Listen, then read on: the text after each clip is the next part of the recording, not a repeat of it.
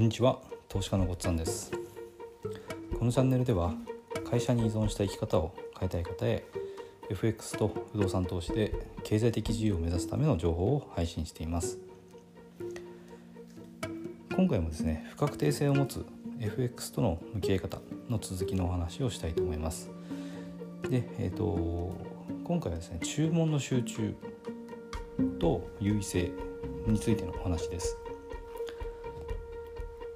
みんながこうチャートを見て値動きっていうのを注視してるんですよね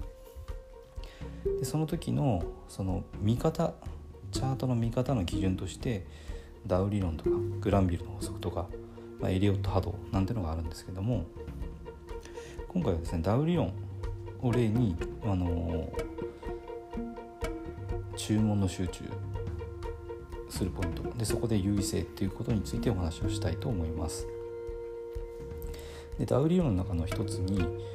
トレンドは明確な転換シグナルが出るまで継続するっていうのがあるんですね。でこの言葉だけだとちょっと何のことだかよく分かんないと思うんですけども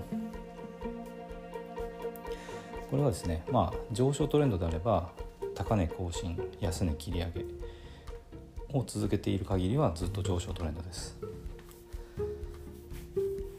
でそれが崩れてきて、えー、と高値を切り下げてで安値を今度こあの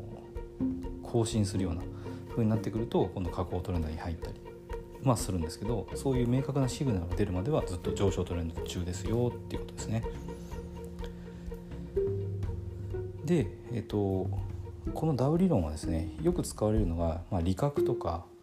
損切りに使われます。で、えーとまあ注、注文が集中しやすい場所としては、まあ、損切りですね。でダウ理論を使った損切りの設定ってこれもよく使われるので聞いたこともある方も多いんじゃないかなと思うんですけども、えーと、上昇トレンド中であれば1つ前の安値ですね。1つ前の安値の下に損切りラインを入れるっていうのがまあ一般的でみんながやる行動だと思います。そうするとみんながそこに損切りを入れるんですよね。上昇トレンド中に1個前の山の下にみんなが損切りを入れる。ロングで入った人がみんなそこに損切りを入れるです。そうするとロングでロング買いで入った人の、えーと、損切りって何かっていうと買ったものを売るんですよね。だから売り注文がそこに集中するんです。まあただ集中するだけだったら別にいいんですけどでもしそこの価格が下がってきてその損切りが集中してるラインまで行くと何が起こるかっていうとその損切りの注文を巻き込んで売り売り注文ですから一気にレートが下げていくんですね。しかも これダウで見た時はえっ、ー、とその安値を下回るってことは安値更新してるので今度まあ下げの方に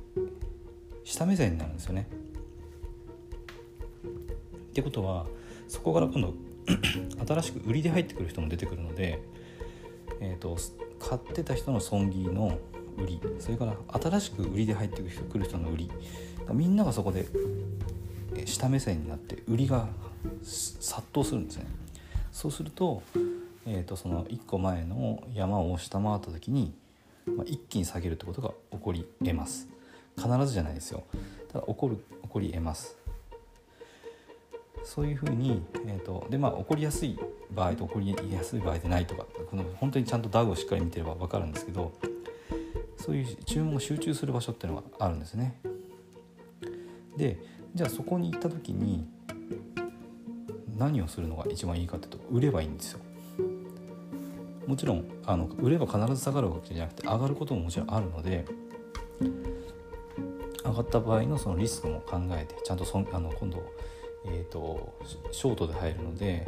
今度はあの上の方に今度損切りをまた入れとかなきゃいけないですけどもそうやってリスクを限定して売っていけばいいんです。そうするとそこのポイントっていうのは売りに優位性があるポイントですからそういうトレードを繰り返していけばあの期待値がプラスになるということですね。これがま注文の集中と優位性っていうことになります。注文が集中しているところをあのちゃんとチャートから見つけてで、まあ、そう本当見つけられるようになれば結構簡単なことなんではあるんですけど注文が集中しているところでそのみんなが入れる注文と同じ方向にポジションを持っておけばいいわけです。そうすると優位性があるので、えー、期待値がプラスでこういうトレードを繰り返していけば、まあ、資金がどんどんどんどん増えていく。もちろんたまに負けることはあるんですけどトータルでは必ず資金がどんどんどんどん増えていくっていうふうになりますこういうやっぱり優位性の高いポイントでエントリーするっていうのがこう勝ち続けるための一つの条件ですねでえっ、とこれだけではあのダメなので、まあ、一つの条件で言ったらまた他にも条件があるのでそれはですね次回お話ししたいと思います。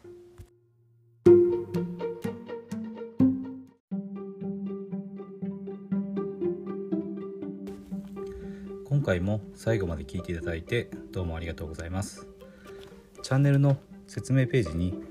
私がどんな人間なのかを知ってもらえる1分半ほどで読める簡易プロフィールのリンクを貼っています。公式 LINE のリンクも貼ってあります。こちらでは相談も受け付けていますので是非登録してください。サラリーマンが最速で経済的自由を得るには FX と不動産投資を組み合わせるのが最適と考えて投資を行っています。簡単に説明すると FX で少額の資金から複利の力で増やしていきある程度の資金ができたらその資金を使って不動産を良い条件で購入していくという作戦です。私が実際の経験から得た不動産投資と FX に関する役立つ情報を配信していきます。この配信がいいなと思ったら是非いいねやフォローをお願いします。ではまた次の放送でお会いしましょう。